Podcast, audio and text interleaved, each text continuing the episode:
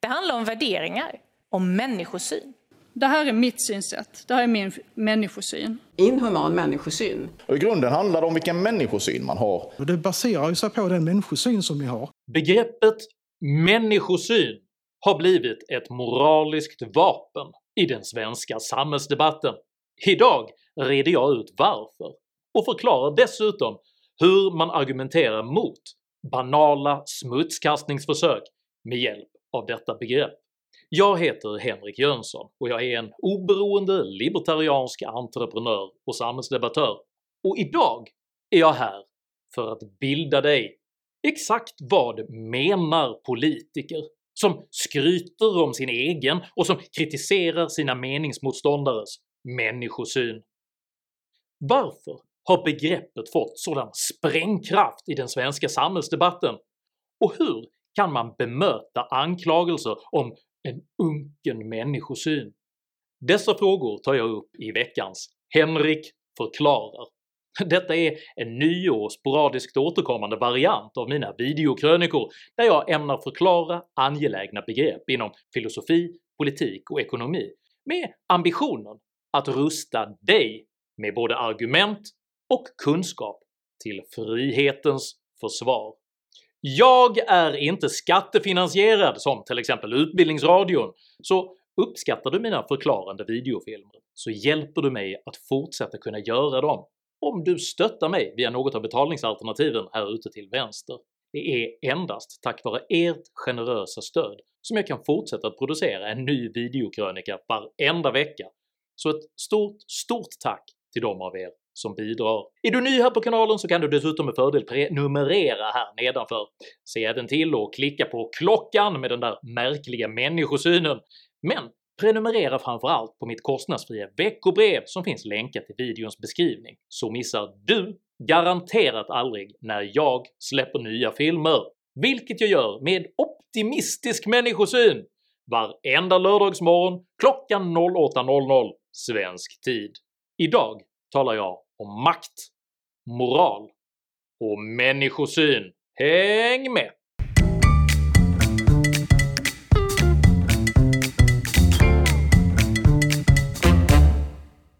I begynnelsen skapade Gud himmel, jord och människa. Omedelbart därefter skapade människan en syn på sig själv och sen en massa ideologier att bråka om. Högerns syn på människor är skrämmande. Jimmy Åkessons människosyn är unken. Ulf Kristerssons negativa människosyn. Ett vidrigt, kränkande uttalande som blottlägger en människosyn som är så tragisk. I en människosyn ingår uppfattningar om människans natur, värde och potential. Är hon ond eller god? Egoistisk eller altruistisk, fri eller ofri? Är människan primärt en produkt av så kallade socioekonomiska faktorer?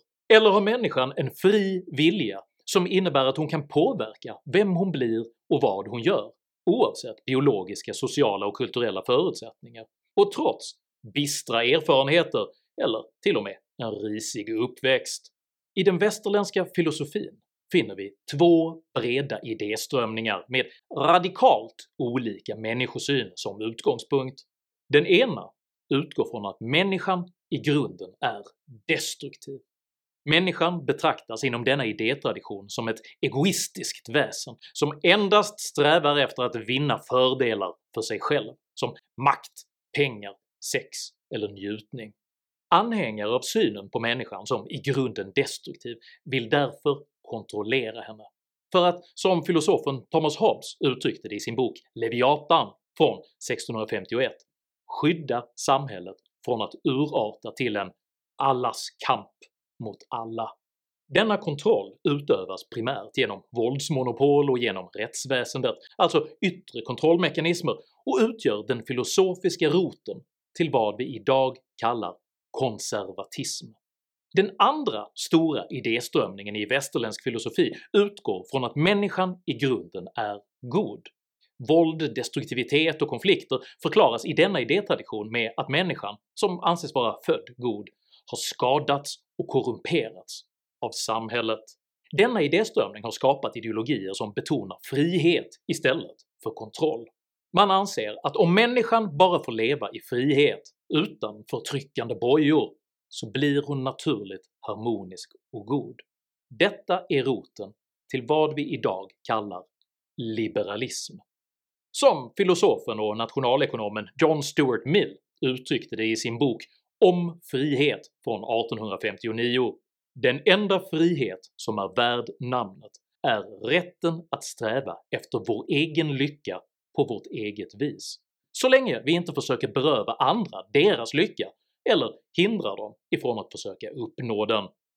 Både konservatismen och liberalismen har som ambition att skapa bästa möjliga samhälle för människor att leva i, och trots att de drar radikalt olika slutsatser om vad detta innebär så har båda perspektiven goda poänger. Som libertarian ser jag frihet från tvång, en minimal stat och en maximal valfrihet för individen som ett önskvärt ideal. Men jag är inte heller naiv rörande det faktum att det finns våldsbenägna individer som riskerar att slå sönder hela vårt fria samhälle om de inte förhindras. Den politiske filosofen Robert Nozick förenar i sin bok “Anarki, stat och utopi” dessa båda behov på ett förtjänstfullt sätt. Individer har rättigheter och det finns saker ingen person eller gruppering får göra mot dem eftersom dessa rättigheter då kränks. Detta citat uttrycker följande människosyn “Individen bör själv forma sitt liv, men hennes rätt till liv och egendom måste också försvaras, och detta bör ur en libertariansk synvinkel vara statens enda uppgift att värna medborgarnas rättigheter. Övriga statliga ingrepp i individens liv kränker nämligen hennes självbestämmande rätt, eller autonomi. Västerlandets tredje stora ideologi är socialismen. Socialismen anser människan varken vara god eller ond till sin natur, utan fokuserar istället på hur människan formas. Socialismen betraktar människan som ett tomt ark papper, ett tabula rasa, vilket under uppväxten sedan fylls med det innehåll som omgivningen dikterar. Socialismen betraktar således inte människan som en autonom individ, utan som en del av ett kollektiv. Låt oss använda en samtida vänsterintellektuells resonemang för att belysa den socialistiska människosynen. Centerpartiets ungdomsförbund gjorde tidigare i år en reklamfilm för att presentera sin nya förbundsordförande Reka Tolnai. Hej! Jag är ny förbundsordförande för CF och det är dags för trygghet på arbetsmarknaden, på riktigt. Jag kommer slita för dig som är ung och som vill ha ett jobb. CF vill att LAS avskaffas helt för att ge möjlighet till en arbetsmarknad som faktiskt fungerar. När du har studerat klart ska du kunna skaffa dig ett jobb och börja ditt liv. Inga onödiga sosselagar ska kunna stoppa dig. Vi kan inte ha en lagstiftning som skyddar Britt-Marie 45 som har suttit kvar i fikarummet i flera år istället för hårt arbetande unga. Hej då LAS! Oaktat att bärare av namnet Britt-Marie i allmänhet är ungefär 30 år äldre än vad Tolnai föreställer sig så var filmen huvudsakligen en relativt harmlös framställning av välbekant marknadsliberalt tankegods. Trots detta fick filmen Åsa Linderborg att tugga fradga. Jag tänkte först att Reka Tolnai måste vara en sån där verklighetsfrånvänd övre medelklassunge, men när Lindeborg förstår att Tolnai är uppväxt i Fisksätra med en pappa som är byggjobbare och en mamma som är städerska blir hon chockad. Något måste med andra ord ha gått snett. Riktigt snett. Tolnai borde nämligen enligt Lindeborg veta bättre, det vill säga hon borde tycka som Lindeborg. Denna attityd avslöjar Lindeborgs och socialismens mekaniska människosyn. Socialismen förutsätter nämligen att samhällskontexten formar människan och skapar personens värderingar, preferenser och idéer. Kort sagt, stoppar man in en ung kvinna med invandrarbakgrund i ett arbetarklasshem i ett utanförskapsområde så kommer det ut en fullfjädrad socialist på andra sidan. Filosofen John Keeks kallar den människosyn som Lindeborg uttrycker “den tragiska människosynen” vilken i korthet betraktar människan som ett hjälplöst och oskrivet blad i vinden. Denna tragiska människosyn är mycket, mycket vanlig i Sverige och brukar uttryckas i termer av socioekonomiska faktorer, vilka hjälplösa och oskrivna blad anses helt oförmögna att värja sig emot. Dessa föreställningar har många likheter med den utvecklingsbiologiska behaviorism som präglade makarna Myrdals sociala ingenjörskonst i Sverige och som av psykologiprofessor John Watson beskrevs med följande ord.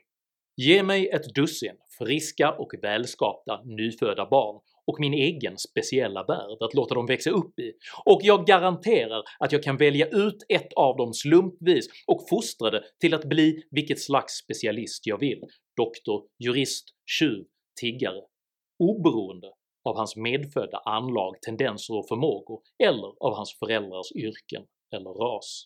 Som libertarian dristar jag mig att påstå att människan är mer än summan av sina drifter och instinkter, mer än en produkt av slumpmässiga omständigheter och mer än ett resultat av socioekonomiska faktorer.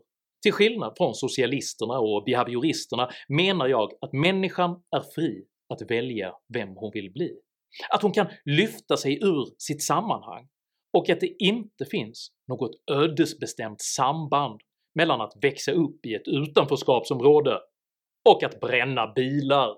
Alla valmöjligheter är inte alltid tillgängliga för alla människor, men alla kan påverka sin situation genom självständiga val. För människan är inte bara ett tomt ark, vilket kan styras genom utvecklingsbiologi och behaviorism eller social ingenjörskonst. För en frihetlig människosyn menar att människan är kapabel att välja själv. Strofen “alla människors lika värde” är tätt knuten till det svenska människosynsbegreppet.